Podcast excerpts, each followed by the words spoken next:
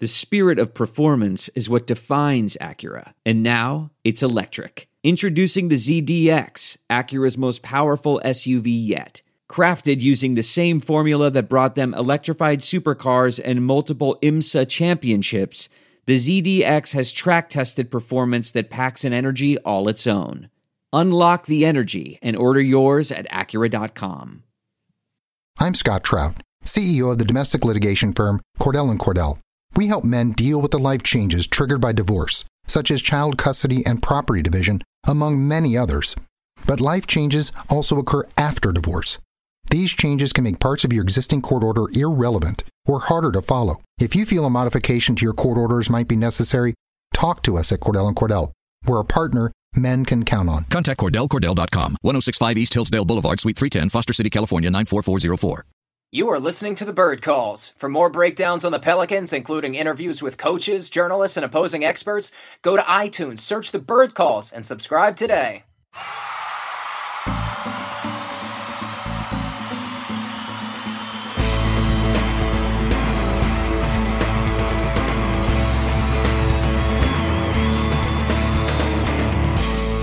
Okay, what's up, Pels fans? Welcome to The Bird Calls. I'm your host, Preston Ellis, and we are recapping the weekend with the OGs, Editor-in-Chief to thebirdwrites.com, Mr. Ollie Cosell. What a do, sir. Hello, hello, hello, Preston. How you doing on this fabulous Monday morning? I'm good, man. A couple of weird things. I had to take my dog to the ER last night. My phone broke, but he's fine. He ate 16 packs of gum, sticks of gum, I should say, and the wrappers. So we've had him on a diet recently because the doctor keeps telling us he's overweight and that we're cruel and unusual parents. But he's fine now. They pumped him full of fluid and we gave him more food. So I'm Scott Trout, CEO of the domestic litigation firm Cordell & Cordell. We help men deal with the life changes triggered by divorce, such as child custody and property division, among many others. But life changes also occur after divorce. These changes can make parts of your existing court order irrelevant or harder to follow. If you feel a modification to your court orders might be necessary, talk to us at Cordell & Cordell. We're a partner men can count on. Contact CordellCordell.com, 1065 East Hillsdale Boulevard, Suite 310, Foster City, California, 94404. Well, he is thrilled. He's running all about the house. How are you, sir? I'm good. I'm just glad to hear that because you told Kev and I about that and you never really gave us an update on your dog's condition. So we assumed he was okay, but you know, you just don't want to hear that. 16 sticks. That's a lot, man.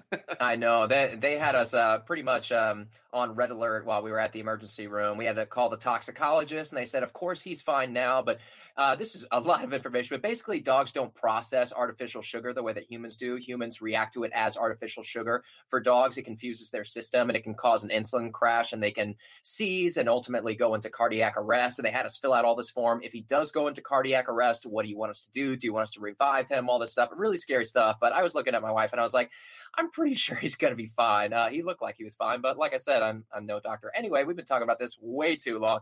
Let's introduce the second member of our pod right now, or third, I guess, because I would be the second. This is going well. Mr. Kevin Barrios, save us, sir. No, please go on about your dog. I want to sit here and listen about all that. All right, I'm just joking. I'm glad he's good. And I just finished cooking a meal that did not include 16 sticks of gum. So we're doing much better over here. He is going to have fresh breath pretty much for the rest of his life. Kevin, before we go on, tell us a bit about your Banana Republican. I'm a bartender and me and my friends that work together, we sometimes kill time by making up ridiculous cocktails. And we usually start with a title and then figure out the drink from there. So I made up one called the Banana Republican, which is old granddad whiskey, banana liqueur, soda water, and it's as terrible as it sounds. You guys need a hobby. Again, you guys can follow them at Kevin B for Bounce and at Ollie Cosell and at The Bird Rights in case you already didn't know. And speaking of which, The Bird Rights has something important this week. They celebrated 8,000 followers, and this is no small milestone. I can remember a time last year when the site was just around like 6,500 or so. So you guys have been working really hard to build this up, to get all these followers. You keep churning out great content all the time, previews, recaps, think pieces, podcasts, all that stuff. So let's take a moment. Let's celebrate the work that we've all done. With that, Ollie, why don't you start us off with one of your favorite moments being a Bird Rights writer or editor, whichever you prefer. My favorite was when we made the playoffs back 3 years ago on the last day of the regular season. And 24 hours earlier, I was just feeling positive, and everybody was, you know, feeling depressed. It's the Spurs, right? The Pelicans never had really success against San Antonio. Yet I wrote a piece saying 3 reasons why the Pelicans are going to win. And guess what? Of course, they won. But I pretty much nailed what happened in that game. So, I don't know. I finally think of that piece whenever I want to, you know, think of something positive about the site and, you know, just the excitement it kind of generated.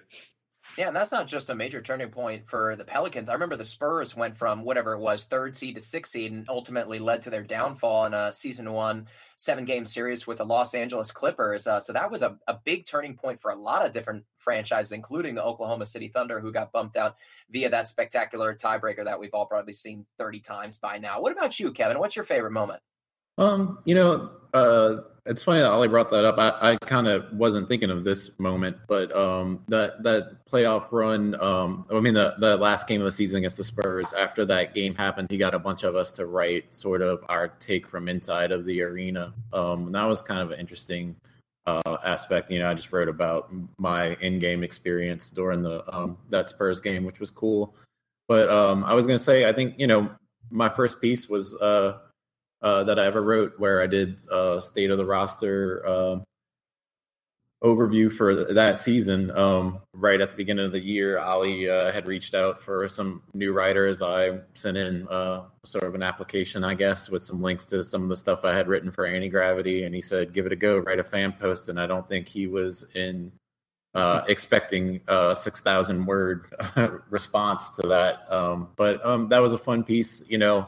It was kind of loose. I wasn't really trying to include a whole lot of stats or anything. It was more like a fun take, look through the roster. And I think that was a fun piece. And it was a good introduction for me, I guess, to the writing for the Pelican, about the Pelicans.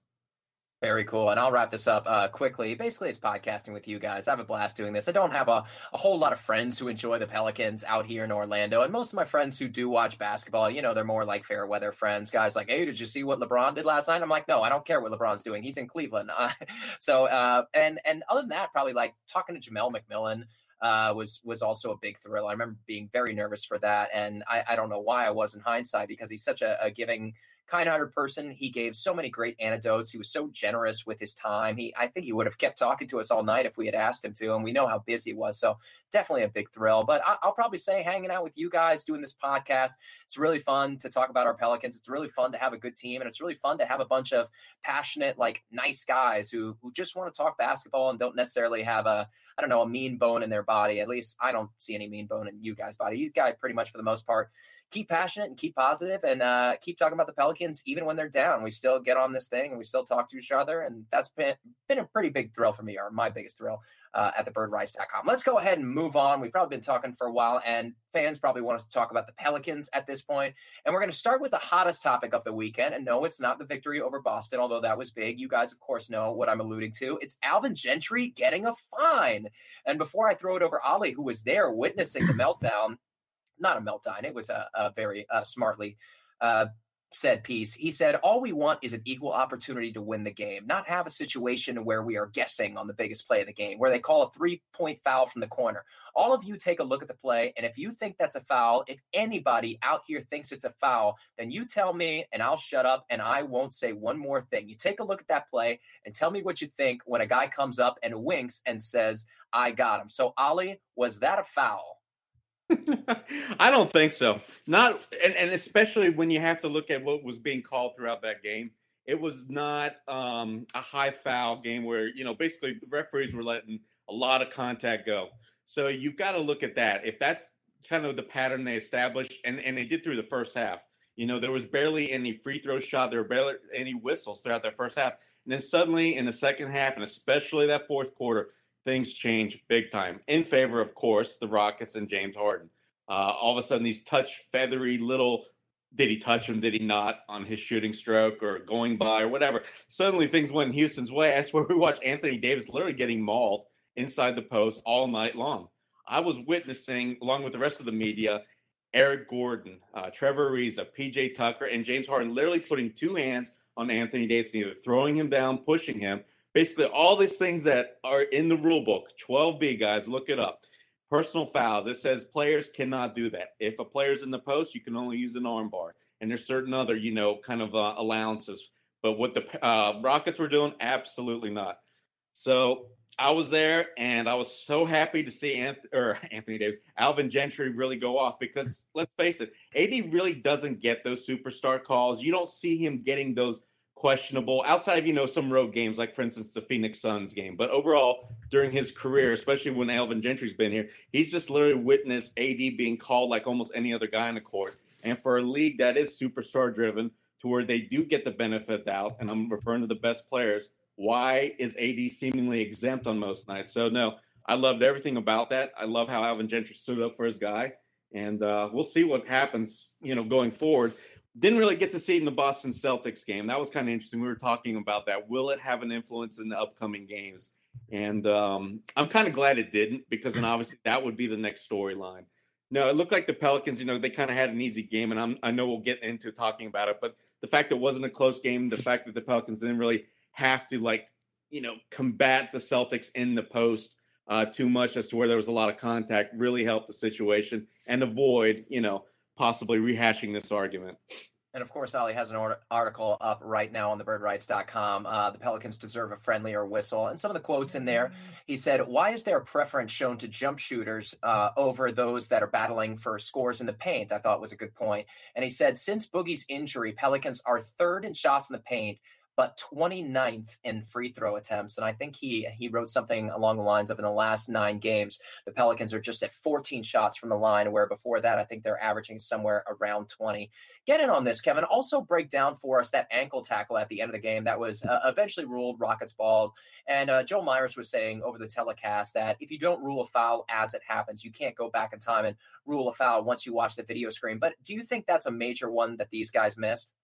Oh, yeah. I mean, that was a big one that they missed. You know, it's kind of like with Joel Myers was sort of like the kinder, gentler version of Avon Barksdale in season 1 of The Wire when they're having that basketball game and the ref that doesn't call the foul and he's all on his face. And then, of course, because he's, you know, a murdering drug kingpin, the ref's trying to backtrack and say they'll do a do-over, but he's like, there's no do-overs. You know, you got to call it as it is. And that's true. I mean, you just got to call it. You can't go back and do revisionist history on something. But, you know, the league needs to start getting into, you know, putting in much more effort and making sure that these games are called more fairly. And it's not just because of, you know, superstar calls and those kind of things. It's also just because of the joy of the game. It's not fun watching guys flop and flail and get to the line and you're spending all game on the free throw line. It's also an entertainment issue that they need to look at that's going to hurt their brand. And also, you know,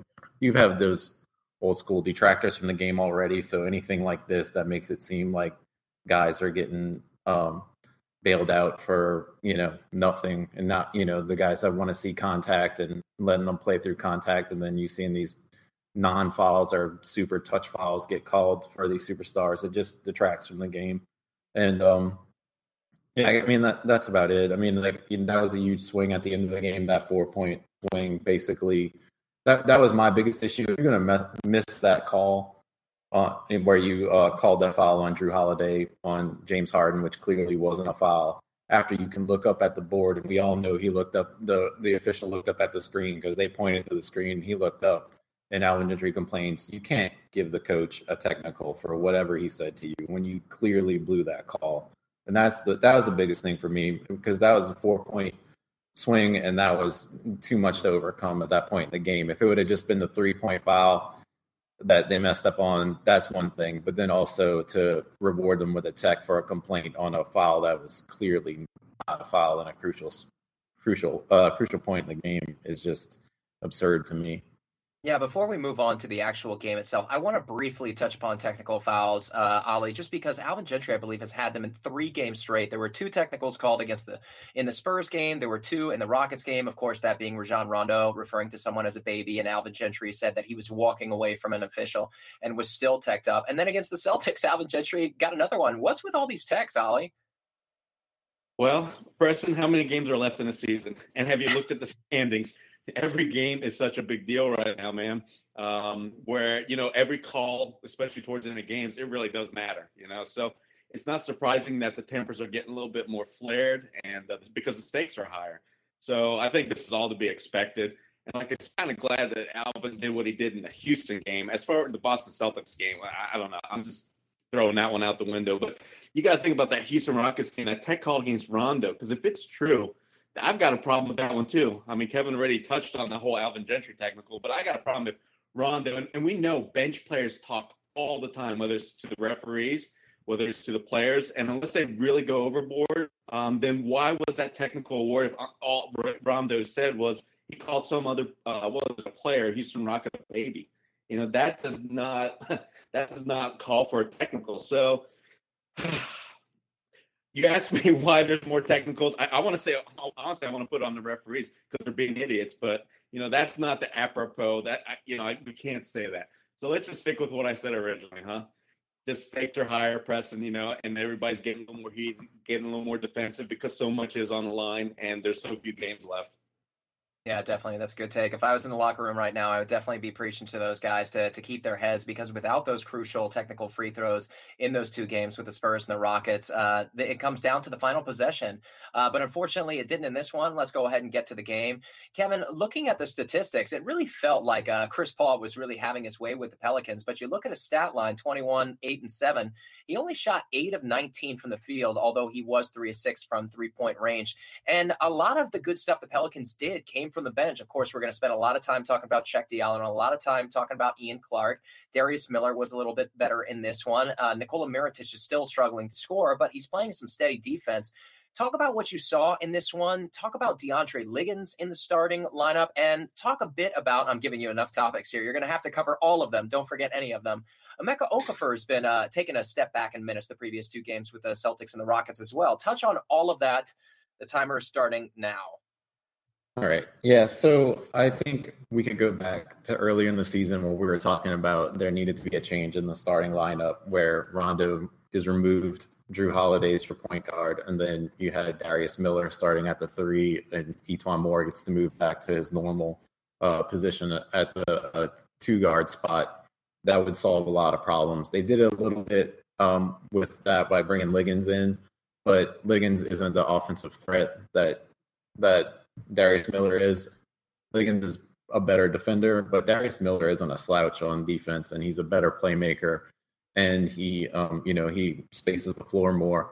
And I feel like that's the direction they need to go in, and I think that would stop some sluggish starts that we get sometimes. And also, it just benefits everybody a little bit more because E'Twaun gets to play, doesn't have to guard, a three. He can guard a two or a one, depending on what the matchup is there, where you might have Jrue on the two, whatever. And then, of course, Okafor is down there banging, rebounding, setting screens, which his screen setting will open up a lot of open shots for Darius and E'Twaun, which will help them out tremendously.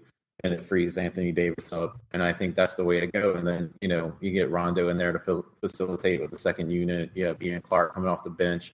You have Mirotić, who's doing everything right except for taking really bad shots sometimes. And some of his good shots aren't going in. I mean, if you can get him to start taking better shots, hopefully those shots will start falling. But he takes some pretty bad shots, and that's something that needs to be addressed. But that being said, he's providing rebounding, defending, playmaking. So all of that is good. Now, I've completely forgotten all of your other questions. So what other ones I didn't answer in that statement, fire at me right now. I think you did a pretty terrific job. Basically, we're just covering the production of the bench in these two matchups, specifically in the Rockets game, where the bench really came in and they gave a lot of firepower to a starting unit that initially was not doing so well. They trailed by as many as 20 points at one point, but we got a lot of contributions from, talk about Ian Clark. Okay. Well, also what I want to say, too, is I always find that whenever there's an earlier start, we start off super sluggish. I think we must have, a really late-night team. They must be up all night, not necessarily out, but just up, because they just seem to not be able to start the game whenever it's, a 3 o'clock, a 1 o'clock or a 5 o'clock game. They always come out sluggish. But, of course, getting back to what you're asking about, Ian Clark has been tremendous. We all know that. You and I are big E'Twaun Moore fans, but he's been slumping lately. And Ian Clark has definitely stepped up and filled that role of that consistent outside shooter, the penetrator. he's playmaking, and his defense has been much improved the last few games. You know, we've seen him get in front of people, staying in front of people, stripping balls, being aggressive defensively. And then, of course, you know, Cheick Diallo, who we've all loved forever, is, you know, making a huge impact off the bench lately. He's not having boneheaded plays. His energy is contagious on the court. He's rebounding. He's blocking shots. He's, you know, taking smart shots. And he's finishing well around the rim, and he's running the floor like we all expected. I mean, he's a very quick big man. He's very fast. So him running the floor is great. You know, and I think I like him paired with both of the bigs. You know, either one, it works. So you can keep rolling them out however you want. Ollie, let's continue talking about the depth. But in addition to that, I really want to concentrate for a moment on Anthony Davis and on physical contact that he's been getting from the Hornets, the Spurs, and the Rockets. Teams are essentially letting him do his thing in the first quarter and then locking him up from then on out with two, sometimes even three defenders in certain instances against the Rockets. And they're doing it with big-bodied power forwards like Luke Mbah-a-Moute, PJ Tucker, Trevor Ariza, just sending bodies at him, guys grabbing him, guys holding him, assuming that he's not going to get the friendly whistle every single time. How do we continue getting Anthony Davis the space and the positioning that he likes, knowing that these defenders are going to be draped all over him? Yeah, part of the problem, Preston, has been he's gotten off these fast starts, right? And what's happened is he's been able to start his offense, his catches particularly, wherever he wanted on the floor. And for instance, let's talk in the Houston game. In the second and third quarters, Houston didn't allow him basically to catch it outside of or inside of 18 feet or so. Granted, I felt like AD could have circumvented that by simply trying to get, you know, walk up to the rim, go ahead and try and post up your player there. Instead, he was like kind of, you know, playing what the defense gave him as to where he was like, all right, I don't have to fight that hard if I catch it out here. And that's kind of the vibe, you know, what we got up in Media Row, especially Andrew and I, we were talking about that. Part of it was on AD. He simply didn't, you know, try and seek out better position closer to the rim and just settle for catching outside. And then, therefore, it led to, you know, what was it? I forget how many jumpers he missed, but, guys, he's been off last couple of games with his mid-range, like that long mid-range shot. And so he was, you know, just reluctant or he wasn't reluctant to Basically, Preston, AD simply, I hate blaming the guy, you know, but I almost feel like I have to here, where he already does so much. But again, he kind of could have, like I said, circumvented that by trying to catch it lower in the post, maybe moving more, do it off pick and rolls, coming off some stagger screens. Instead, he just went ahead and just caught it, you know, 18 feet out the three-point line and settled. So that was kind of on him. Now, as to where the double and triple teams came, of course, what is it? It's easy to do that when you've got a guy staying that far away from the rim. You're suddenly able to put more body. So it was kind of like a domino effect. But then what he would do is when it got into crunch time, he went back down into battling right inside the paint in both fourth quarters of these last couple games, or I should say more like the third quarter in the Celtics game. But AD, it seems like he's got this on-off switch, right? And you can't blame him for that. That's the big thing, and that's what I want everybody to know is he does so much every game, and we're now hitting about the 70th game of the season. So all these guys are tired. They're trying to find ways to preserve their energy. And it's not just the Pelicans. If you look on other teams, they're doing the same thing. I mean, it's amazing how much I noticed Chris Paul take defensive plays off. He was horrible. Ian Clark burned him so many times in that game. So it's not just the Pelicans, you know, taking some plays off. It's just what fans notice because that's who they care for. That's what their eyes are focused on. So I know I've been talking long-winded here on this answer, but in terms of Anthony Davis, he's doing what you want, Preston. He's largely battling his effort. His energy is all there, but there are a few small things that he could do better to kind of get around the fact that the way teams are playing him. And this was particularly noticeable in the past where it was really, it just got under our skins. Kevin and I have talked about so many times where AD was just, you know, catching the ball. What was it about? Like I said, like in that long mid-range distance and trying to, you know, start his offense there. And for instance, I remember Jared Dudley when he was with the Wizards. He particularly gave AD problems. And it was simply because AD chose to start his offense, chose to try and catch the ball in certain parts of the floor that weren't conducive to him scoring. So I don't know if I answered your question. I made a hell of a mess of that answer. Oh, no, I got the gist of what you were trying to say. And it is difficult. It is a combination of different things. If they're going to drape all over him, essentially other guys have to step up. And if they're not going to step up, it's going to take aggressive screens. It's going to take guys with smart body positioning, getting those guys off of Anthony Davis so that Anthony Davis can have the room to operate, because we just can't have him playing 38 minutes per game and backing down repeatedly, getting hit like that in the post, getting all that incidental contact. That's really going to wear him down as we go forward. One more thing that I want to talk about on Anthony Davis before we get back to the depth, Kevin, is James Harden and Clint Capella really were roasting Anthony Davis in the first half. Anthony couldn't make a correct decision. If he went after James was going to loft it up for an easy alley-oop to Clint Capella. And if he stayed at home on Capella, James Harden was going to kiss it off the glass. There was really no right answer for him. How can the Pelicans defend that better on March 24th?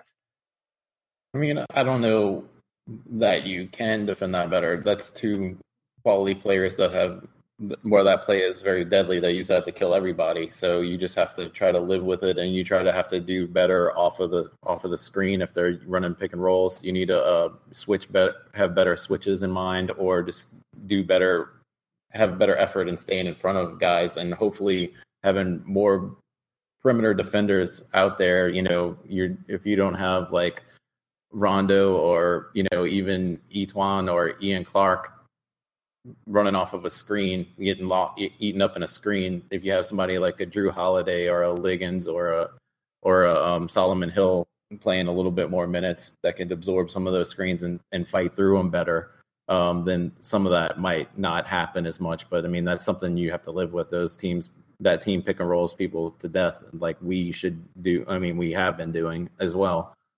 So it's just as it's unstoppable when we commit to it, it's just as unstoppable when they do, because they just have the talent to do that. And you just have to, you know, get lucky sometimes. And sometimes you just need to be in the right place. But, you know, it just takes the effort of fighting through the screen and staying in front of your man and doing the best you can. All right, Ollie, before we get to the Celtics, last question, the decision to sit Rondo and start DeAndre Liggins in his place. Go. It was a smart one. Everybody says, well, the company line, I guess, is that you see the schedule. Pelicans have a 10 million games, it seems like, in a matter of 2 weeks. So you've got to start picking and choosing some players to rest them. Now, I had found out before the game that actually Rondo had a little bit of an ankle issue. So it was smart to kind of go ahead and sit him, not only for the rest purposes, but because I'm sure all the guys are nicked up, but it sounds like what was ailing Rondo, and I'm not sure which ankle it was or what had happened. But I have been told by somebody out there on the floor that, yeah, the reason to sit Rondo is mainly because his ankle is giving him a little bit of problems. So everybody wants to say it was 100% the rest issue. It wasn't. So it's a smart decision. I know in hindsight you wonder, could he have even helped a little bit because the Pelicans were close to stealing that game? But I just hate thinking like that. You know, you don't know if Rondo could have made things better or worse. So I'm fine with it, Preston, to be honest with you. I was absolutely fine with that decision. Kevin, would you have started someone else in Liggins' place? Yeah, I mean, like I said, I would have Darius Miller out there. I think you create more spacing, you provide more playmaking, and his defense isn't terrible. And then it helps E'Twaun Moore out as well. So, you know, I just think that's a better solution. And it would also help in the situations where Anthony Davis is getting triple teamed, because it's hard to leave a shooter like Darius Miller open, you know, even though he doesn't have that same reputation as, you know, guys around the league that we all know are marksmen or whatever. He is a guy that will definitely hit the open three, so they can't venture off of him too far, or you can make them pay for it. So I think that would be the route I would go. I mean, I don't necessarily mind that they started Liggins, because it all still helps E'Twaun Moore, gets him off of, you know, a tougher cover. But that would be my solution.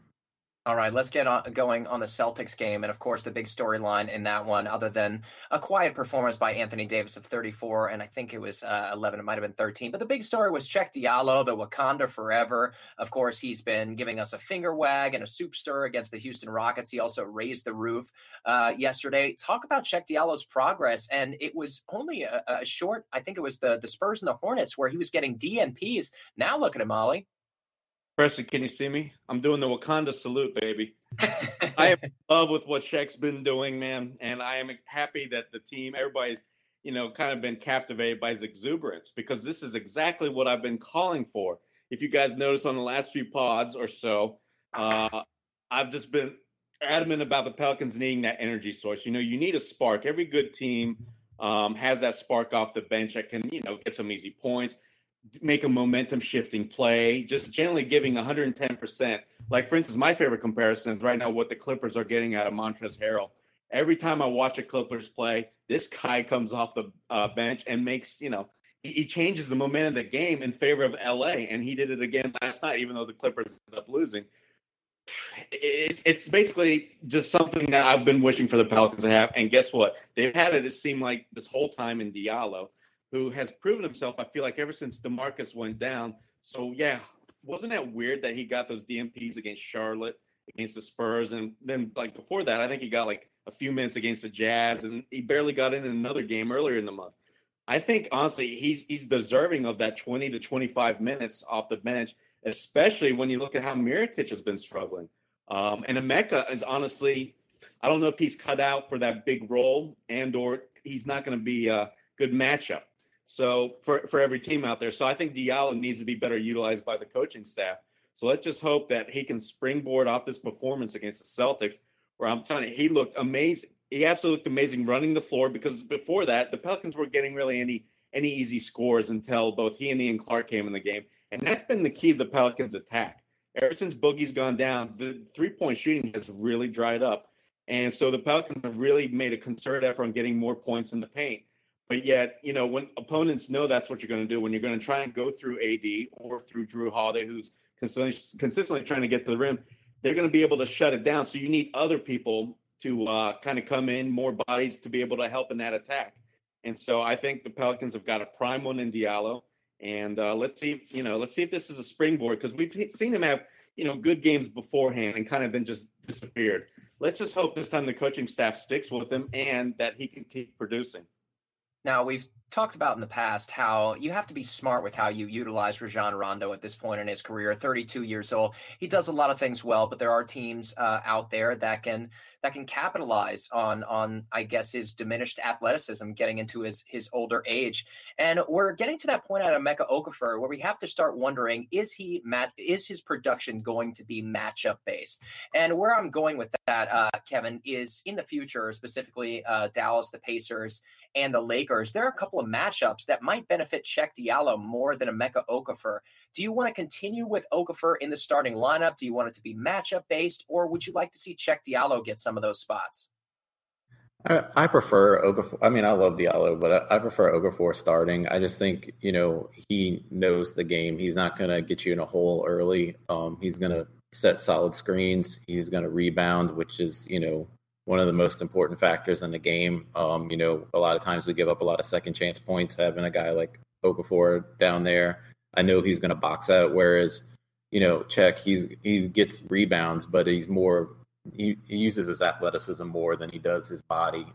And I think, you know, Okafor's boxing out ability, going with his screen setting and his, you know, his high IQ on the defensive end, and he's also a good shot blocker. But I also like just having Diallo come off the bench to provide a spark, an uplift, you know, and energy, and then really start to run the second against the second units, you know, for other teams who aren't as good defensively, when you can just run on them. And, you know, Diallo's proven he can run the floor very well. And that's, you know, crucial to scoring on the second unit. And I like having that burst with him and Clark coming off there. You know, Clark provides the outside shooting, the playmaking, the drives and floaters in the lane. But Diallo gives you that constant energy. And it's been great. Like I tweeted out a couple of games ago about how much I love, because I sit behind the bench. I like watching him on the bench when he's there, because he like mimics every made bucket his teammates make. You know, if they do a Euro step, he's on the sideline Euro step. And if it's a fadeaway, he's doing mimicking a fadeaway. He's just fun to watch and a fun guy to have around. And I just think like having him as a burst of energy, as, you know, AD and Jrue are tiring a little bit from starting out the game coming in.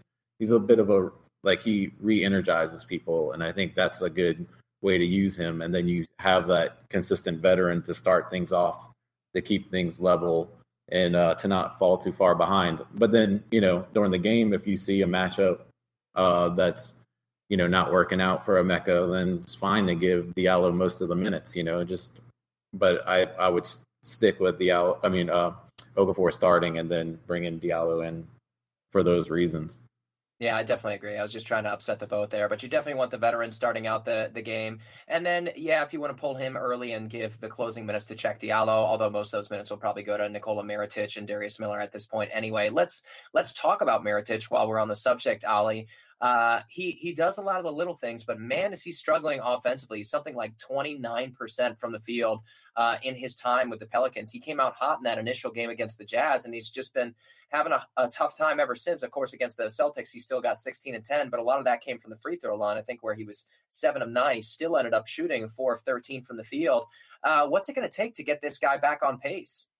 He's not doing himself any favors. It seems like every game is getting worse and worse. What I mean by that is, he's simply shooting the ball on at least half of his possessions as soon as he catches it.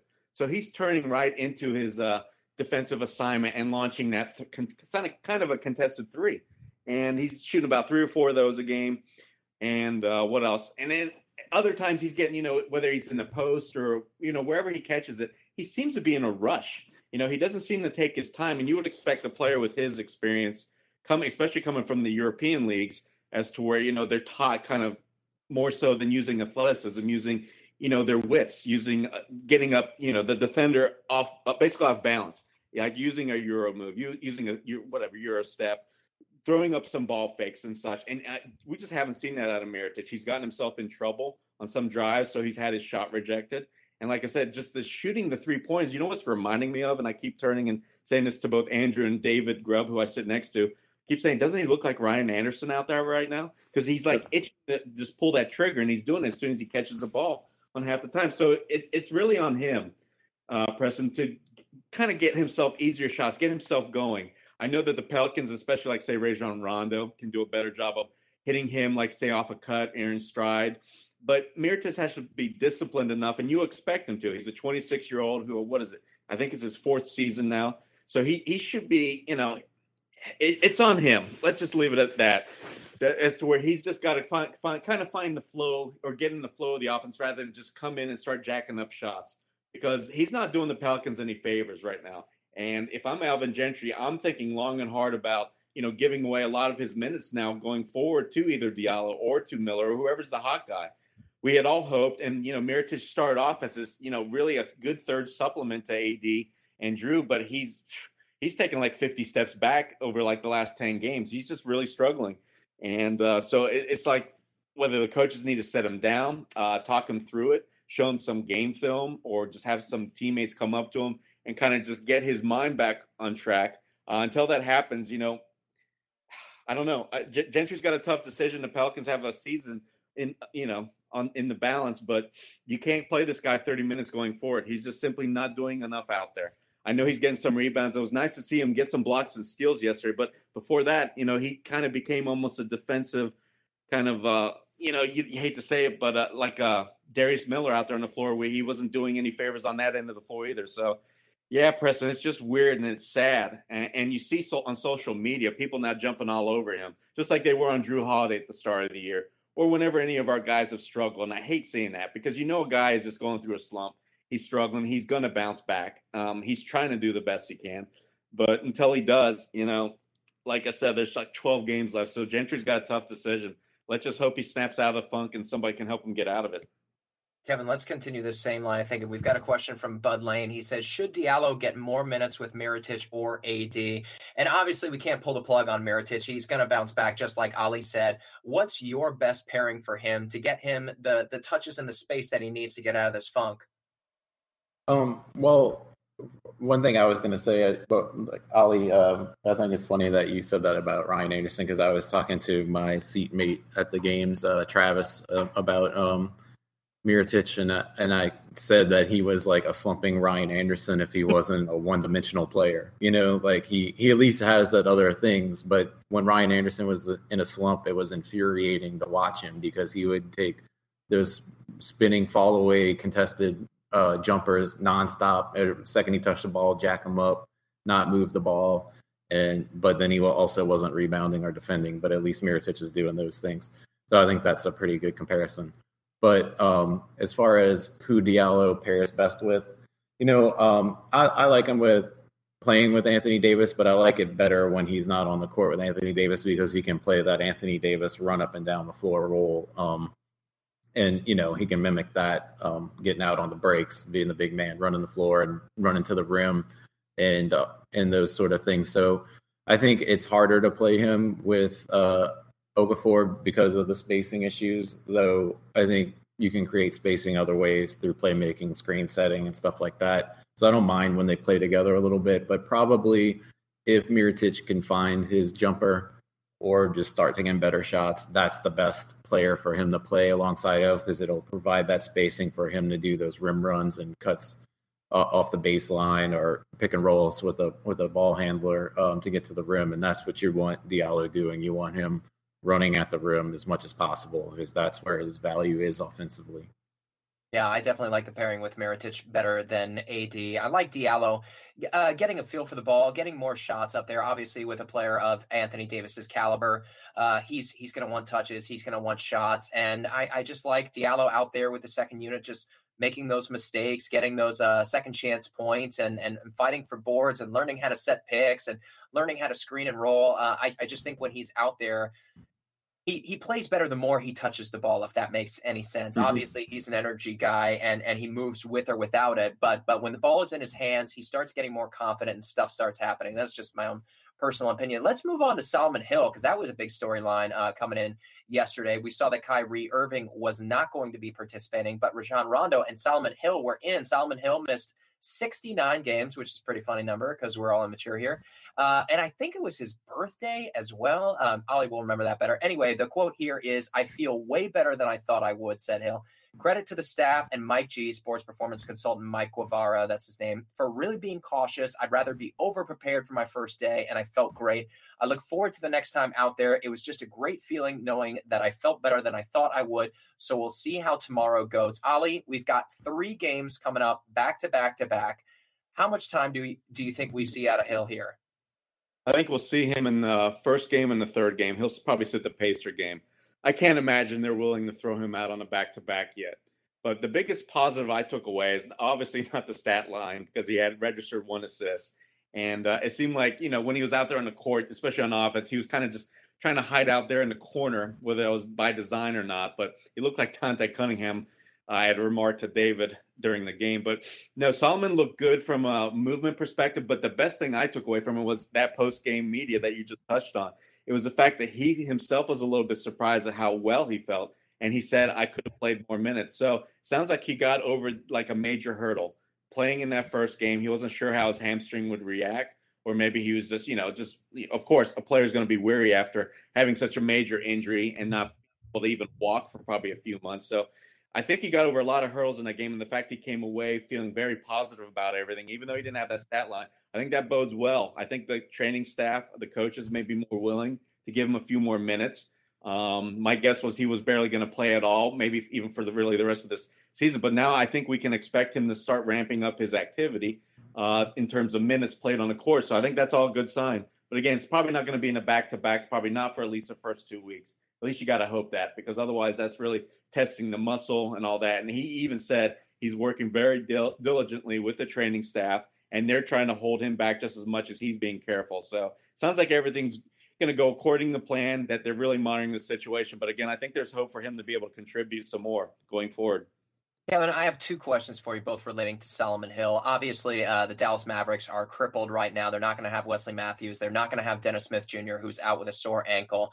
Do you want Solomon Hill out there under safer circumstances, or would you prefer to hold him until Wednesday night when they face the Pacers, who are 40-30, locked in at a 5th seed right now, but they're in their own 3-way tie. They're trying to get back to that 3rd seed that the Cavs lead over them by, I think, half a game right now. I think the Cavs are 40-29, something along that. And the second question relating to Solomon Hill, whose minutes does he take? Is it DeAndre Liggins?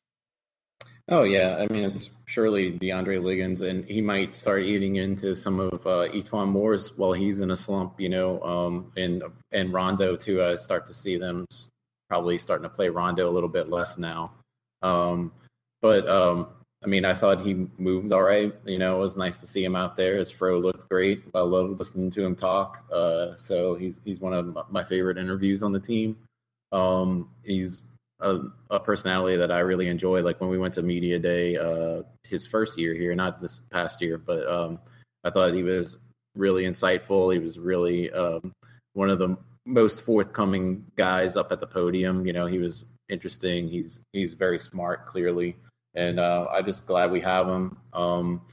I was hoping he'd maybe get a shot or two up in that game the other night. But, you know, understand it's baby steps. You know, you've been out for that long. You're tentative. And he always was kind of tentative. And that was always sort of the issue with him on offense is when he's confident, he's a reliable player. But when he's not playing confident offensively or if he's just not being aggressive at all offensively, then he can be a negative on that end. So I was hoping, you know, because with a leg injury, mostly what he's doing is taking shots all the time anyway, just because he can't do much else. So you're hoping that he would have some confidence in that jumper, and I would have liked to have seen it. As far as playing in these next three games, you know, it's hard.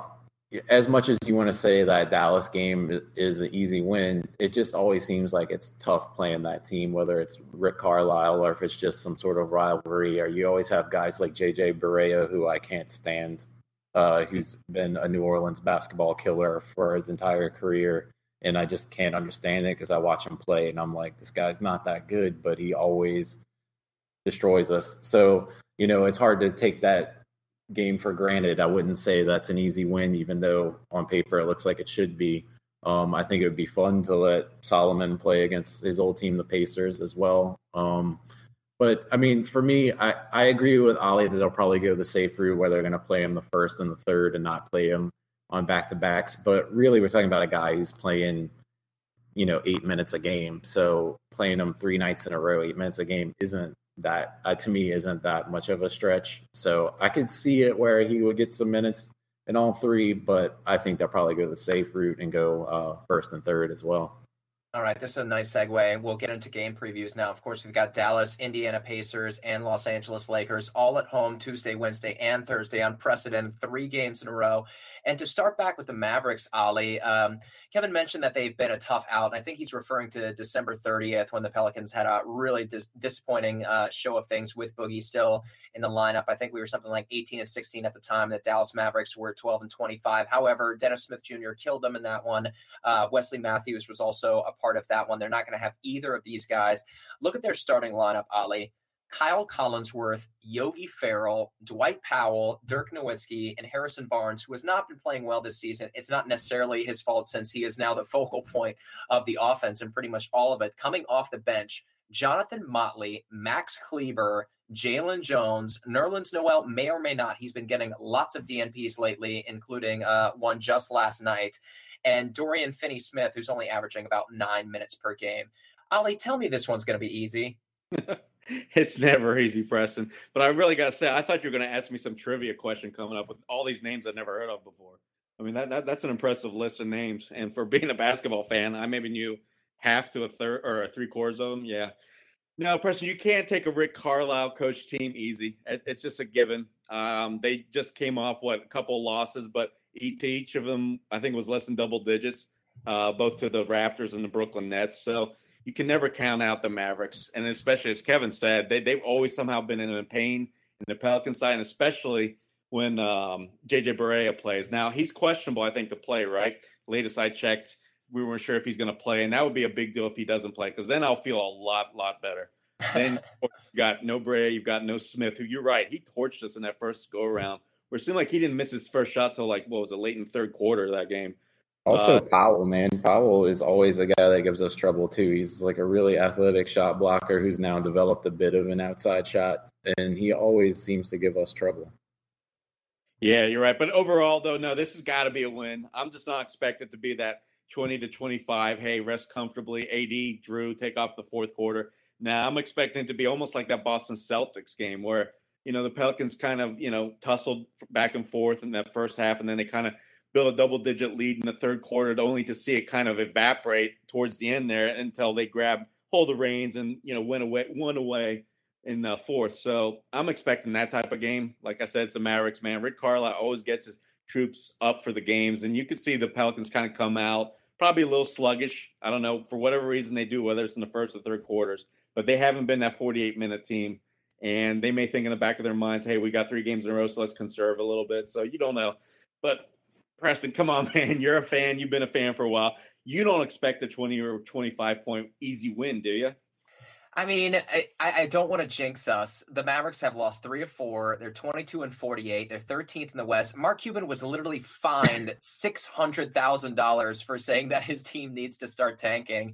And of course, there was that giant scandal. I'm writing the preview up later, so I don't want to spoil anything. But there was that giant scandal listed on SI.com about all the things that were happening in the front office for Dallas. Obviously, that doesn't translate down to the floor, but you can just – these guys are going to play hard. Of course, they've got one of the 5 – best coaches in the league and Rick Carlisle, but this is just one of the ones you just gotta come in early and you just gotta step on their throats, especially with everything that's in stake. You know, we can't talk about it enough. 5 games in 6 nights. Alvin Gentry, of course, said earlier in the season that these guys are young, they're athletic, back-to-backs aren't what they used to be. These guys all have the best training, the best nutrition, all that yada, yada, yada. I can't imagine running 5 miles 3 days in a row, much less playing 48 minutes of basketball. So I do think it's important that these guys come in early. They set the tone, give a lot of minutes to these guys in the first half. Don't let yourself get out to 20 points and then take everybody off the floor. Just space out those minutes a bit more, get Cheick Diallo a bit more run, get Ian Clark a bit more run early,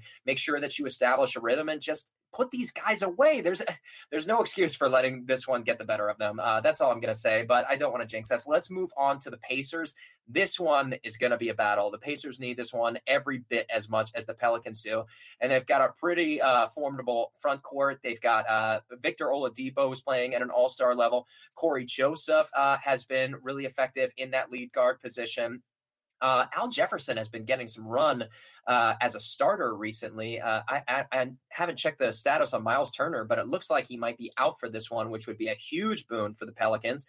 But then you've got Trevor Booker coming off the bench, Darren Collison. His speed always seems to give the Pelicans fits. You've got Lance Stevenson, who's been playing well lately. What do you think happens in this one, Kevin? I think, well, I didn't really give my prediction for the Dallas game, but I think we'll win it. And I think we'll take this one as well. The Pacers are a really good team. I think Myles Turner really affects a lot of what's going on over there, and I don't think he's going to play in this game. And I think Al Jefferson will have trouble banging with Okafor, and then we'll have trouble when he has to guard Anthony Davis. I think you can get them in foul trouble early. I love watching Lance Stevenson play. You know, it's always an adventure. So I'm excited about that. And I'm excited to be able to see Oladipo play at the level he's been playing at this year in person, because I've always been an Oladipo fan. I liked him when he was in Orlando. So I'm excited to see him up close. I think it's going to be an up and down fun game. It's going to be hard fought. I don't think we're going to be able to rest. But I do think we're going to edge it out in the end, just because I think Jrue Holiday can lock up whoever their best perimeter guy is. And then now we have, Liggins is playing pretty decent on the perimeter. So you can use him in minutes to cool other guys off. And then, we have Diallo that's going to be able to run Al Jefferson up and down the court. Anthony Davis will be able to do that as well. Booker's, a tough rebounder. So that's the key right there is, if we can out-rebound them, then we're going to win that game for sure. And I think that's what it's going to come down to is rebounds. And, of course, Ollie, this is that infamous makeup game from early February where the roof was literally leaking and they pulled a tarp out. What do you think happens in this one? Oh, I'm worried about this one. I want to say they'll win, but, I'm tempted to say that they'll go ahead and throw up a loss. It's all going to depend on who comes back. You're right. For the Pacers, that is. Myles Turner, I think he's questionable to play tonight against the Lakers when I did check. Sabonis was ruled out. And then I heard that Thad Young's dealing with some kind of illness. So I don't know. I mean, if these guys, they sound like they're all kind of, close to playing. They basically look like they might be full strength when they play the Pelicans. And that's bad, simply because this is a well-coached team. They seem to be really gelling. This is one of the biggest surprise stories, I think, of the NBA this season was the fact that the Pacers have done so well that they're right there in the middle of that Eastern tier, the Eastern Conference. So, Yeah, I don't know, Preston. I want to say that they're going to win, take care of business, just like they did when they went up to Indiana, which is obviously a much tougher place to play than here at home. But Pelicans haven't fared that well at home, and they've got three in a row. So out of all these three games, this is the one I'm afraid of. All right. Wow. And just some notes on Domantas Sabonis. He's probably going to be out for the Pelicans. He's dealing with an ankle as well. Myles Turner, like you said, is questionable tonight. I would think he's probably at least going to try to give it a go against the Pelicans on Wednesday. So those guys will probably see some minutes, not Sabonis. But I don't know. I feel good at this about this one. This one's going to be a hard-fought battle as well. But I just feel confident knowing how well Jrue Holiday plays against Victor Oladipo and just trusting those reserves, Emeka Okafor, Cheick Diallo, Ian Clark, to pull up the rest of the – sorry, my ESPN app. I really have to start using my Safari app because whenever I use Google, all these videos pop out and start playing, and it's difficult to concentrate when there are advertisements going on in the background. But I'm going to call this one a win, you guys. I think Alvin Gentry just bought us a 4-game homestand victory streak. I think one of these games, there's definitely going to be some calls that are going to go the Pelicans' ways, and I just hope it's going to be this one against the Pacers. Let's move on to the Lakers. We'll go back to Kevin. They've been playing well as of late, although recently they're on a 2-game losing streak. With the Heat being a 1-point loss and the Warriors being an 11-point loss. Before that, they took down the Nuggets and the Cavs. What do you think happens in this one, Kev? Yeah, this is the one that worries me the most, actually. I mean, obviously, it's the third night in a row, so we're going to be sluggish. And they're a pretty young team, and Isaiah Thomas has been really good scorer for them off the bench. And then you still have guys like Lonzo Ball's playing well. Ingram's played really well. Brooke Lopez, although I'm not a fan of Brooke Lopez's. I don't really like the way he plays, but he's been effective for them. Kuzma's been a little bit of a slump lately, but he still has that potential, and he looked really good against us when we played him last time. And then you know how it is here where you go to a Lakers game, just like the Celtics game, and half the crowd are Lakers fans. So, you know, the home court advantage is a little bit dissipated when you play those kinds of teams. Even in the lean years of the Lakers, there's still a lot of Lakers faithful around here. So you don't get that. You got the fatigue factor, and I just think they're like a pretty young team that's built to run and has some guys that can create their own shots and are good for creating for others. And I just think that's going to be the one that we lose out of the three. I definitely think this one's going to be difficult too, Ale. That third night in the back-to-back, these guys are going to be tired, and these Lakers, they're hungry and they're playing well at the right time. And like he mentioned, Kentavious Caldwell-Pope and Kyle Kuzma give them problems, and Isaiah Thomas is getting more and more confident lately. What do you think, Ale? I like them. I'm picking the Pels, guys, because for the reasons you guys stated, you're absolutely right. It's worrisome. 3 games in a row, no doubt. But what I feel like is going to happen is we may start sluggishly in that game, but then the Lakers, because of their pace, it kind of plays in the Pelicans' hands, and that's why New Orleans has looked so dominant, I feel like, against the Lakers this season, is the simple fact that we're better at playing a fast-paced style of game than they are, as to where, you know, each team's getting all these easy points out in transition, in the paint, you know, all that stuff. We're just simply better at converting them simply because we've got better finishers. I think AD and Jrue always seem to kill these Lakers. I feel like we'll get enough stops. And now with Diallo, now with our bench being, you know, kind of a force, what is it? 43 points, 44 points, last 2 games they've scored collectively. I feel like they're going to have, you know, another nice game. So it's just going to come down to who puts up more points. And I just feel like the Pelicans are a better team when they're allowed to play their style of game. Now, again, like I said, I understand that they'll be tired, but you know, these guys sometimes have those hard practices in between games. So I'm not that concerned about it being a back-to-back-to-back. I'm really not. From, you know, being around the team and the coaches, they've kind of – they say, yeah, they don't like it either, but they're the ones they even mentioned to me that don't forget, you know, sometimes in between games we'll have a hard practice because we're coming off kind of a bad stretch, so we have to push the guys. So I don't think it's going to be highly irregular that they are suddenly playing, you know, in 3 straight games. So I'm looking for them to go ahead and knock the Lakers off.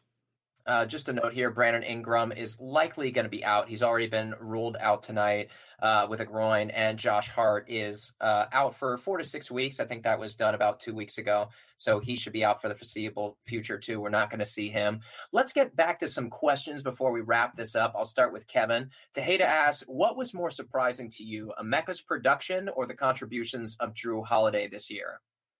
I'm going to say Jrue Holiday. I mean, when they signed Emeka, people were like, why are they signing this guy? He's so old. I mean, my reaction to that was, well, I know these things about him. He can set screens. He knows how to play defense, and he can rebound. So if he gives us that, that's all we needed. And those kind of contributions are great. He's played better than I thought he would, but, it's still not so unimaginable, whereas where I saw Jrue Holiday take a whole nother personality shift. Like, he's got a whole different mindset. His game offensively is like nothing we've seen from him in New Orleans, except for maybe in like 3 or 4 game doses here and there. So him elevating his game to that level, and even throughout the season where we saw him look like he couldn't be a guy that could play on the ball, and now is a guy that we trust either off or on the ball. I think his growth has been incredible, and I always knew that he was going to bring it on the defensive end, and he's always wows us on the defensive end, especially when guarding a bigger player. I didn't expect him to be this tenacious on offense and this efficient on offense, even though, he isn't the greatest jump shooter out there. He's still finding ways to score, and he's attacking the rim, and he's playing with aggression that we haven't seen from him, except for maybe when he was in Philly. Ollie, I'm living in the now, but Tejeda is already looking ahead. He says, as of right now, what is the thing you're looking forward to most next season? I don't know. You're right. I can't even think past the next week right now. But the thing I'm looking forward to the most, I guess it's just a successful end to this season. The fact that DeMarcus Cousins gets nothing but good news during his rehab and recovery.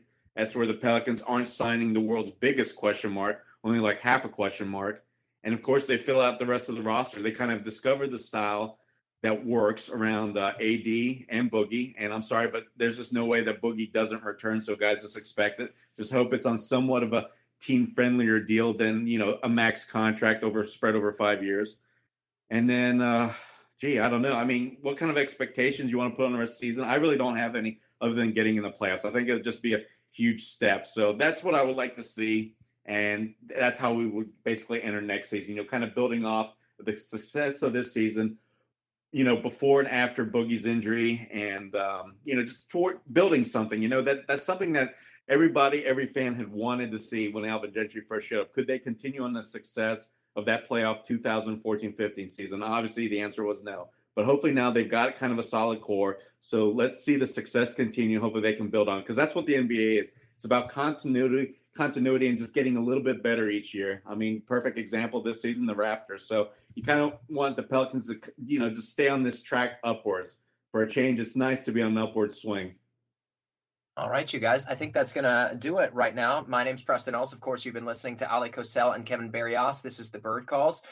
We've got a lot of games coming up, so this might be our last podcast until Friday, where we'll wrap up the 3 games of action, unless we're feeling really crazy. If there's some kind of, breaking news, if Alvin Gentry tries to, take an official by the throat, maybe we'll come back on an emergency type style. Otherwise, we're going to let these 3 games come and go. Of course, if you have any questions, send them my way at Preston Ellis. Thank you again for listening in general. If you want to do one more thing, of course, go up on iTunes, go on Apple Podcasts, and give us a 5-star rating. I'll have a preview for the Mavericks game up in a few hours. I'll send that over to Ollie's way, and he usually posts them late at night. Before we let you go, Ollie, is there anything you want to tell our listeners? I just want everybody just to kind of relax and chill. Hot takes are a part of the name of the game in the NBA, and we've seen them like all season long. And the reason I'm talking about this simply because Tom Ziller today, I don't know if anybody's seen it, but out of SB Nation published an article basically questioning how long are the Pelicans going to stay in New Orleans. And if you read the article, he's not exactly saying New Orleans is going to leave for sure or anything like that. But the simple fact he's raising this question now. It's kind of ridiculous. So just take it as another hot take, just like the ones, like, say, for instance, at the start of the year. Nobody predicted the Pelicans would make the playoffs. Making the playoffs as a last seed was pointless. The team around Cousins and AD was crap. Cousins and AD were going to be traded. You know, I can go on and on. So just ignore the stuff, man. Stuff you don't like, just ignore it and move on. Don't get yourself worked up over it. Yeah, I talked about it on the pod the other night when I was talking to Ben DeBose of Locked On Rockets. We live in a day and age where it's difficult to get attention, especially as an aspiring writer. And of course, you've got guys like us doing this for fun, trying to get our voices heard. And so when you are someone in that position, sometimes the best way to get attention is, splashy headlines. And, you know, I don't want to call it deplorable because we all suffer from it at one point or another, whether it be Anthony Davis for MVP or whatever version of it you want to put forward. We all try to get attention whenever we have an idea that we want others to listen to. So I don't want to harp on him too much. He's just a man. He's just a writer. He's probably doing his job, and somebody's probably suggesting that as an idea topic for him. But with that being said, everybody rest easy. From all the comments we've heard from Alvin Gentry, Dell Demps, Mickey Loomis, we're in wonderful hands with Gale. The words by Adam Silver, if nothing else, should make everybody feel confident going forward. So Ali said it pretty well, and I'm just going to add my 2 cents to that. Kevin, before we let our listeners go, I guess, anything from you, sir? Yeah, sure. I mean, while we're talking about writers and stories and things like that, and sort of hot takeiness and the negativity that we often see, I would like to take time to welcome our new writer to The Bird Writes, Chris Connor. I've got to know him a little bit through DMs over the season, and I really like him, and I think he's a really good addition to this team, and everybody should follow him at Impatient Bull, I believe is his Twitter handle. He comes from Pelican Debrief, where we also got Preston. So I'm looking forward to hopefully having him on the pod soon, because I've never actually talked to him and heard his voice, just DMing back and forth. And I think he's a funny guy and a good writer and a positive guy. And I'm happy to be working with him now. Well said, sir. Welcome to the team. And that's going to do it for us today. I guess that's it. I'm Preston, Ollie, Kevin. Follow them at Kevin B for Bounce and at Ollie Cosell. And we'll talk to you guys on Friday. Let's go, Pels.